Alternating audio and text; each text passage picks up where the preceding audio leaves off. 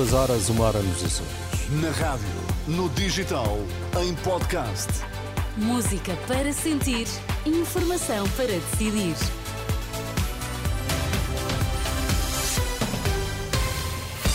Notícias na Renascença, destaques a esta hora. Portugal está entre os países da União Europeia com baixos índices de construção de habitações. A polícia russa deteve cerca de uma centena de pessoas durante protestos pela morte de Alexei Navalny.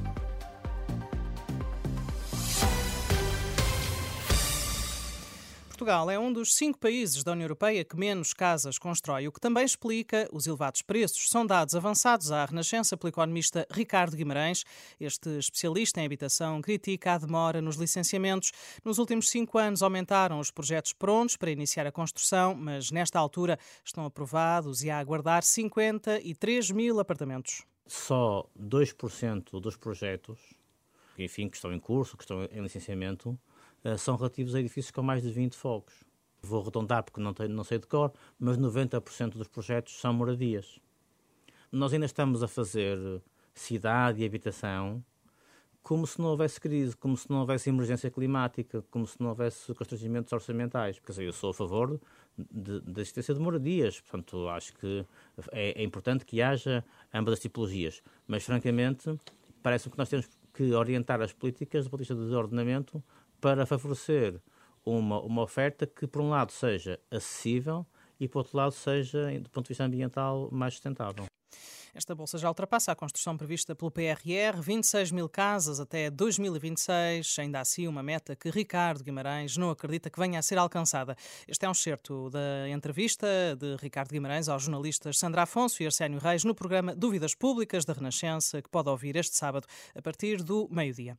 Pedro Nuno Santos não afasta o entendimento pós-eleitoral com o Bloco de Esquerda. Na última noite, no frente a frente na RTP, com Mariana Mortágua, o líder do PS disse ter portas abertas para construir uma solução do futuro. Pedro Nuno Santos recusou, no entanto, qualquer acordo pré-eleitoral, ao contrário do que pede o Bloco, por entender que cada partido deve ir a votos defendendo as suas próprias ideias.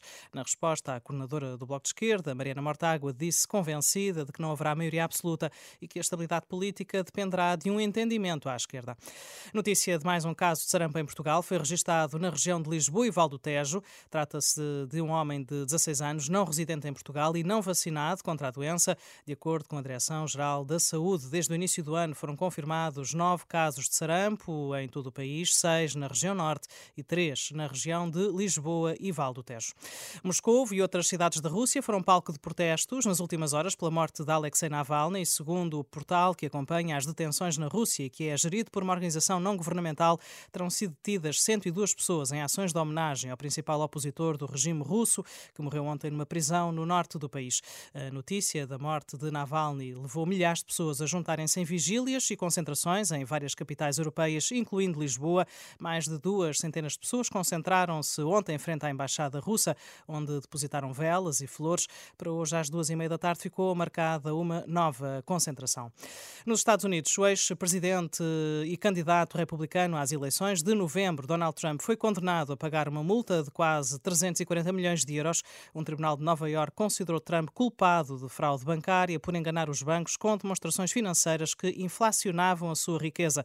Os advogados de Donald Trump já vieram dizer que vão recorrer da decisão.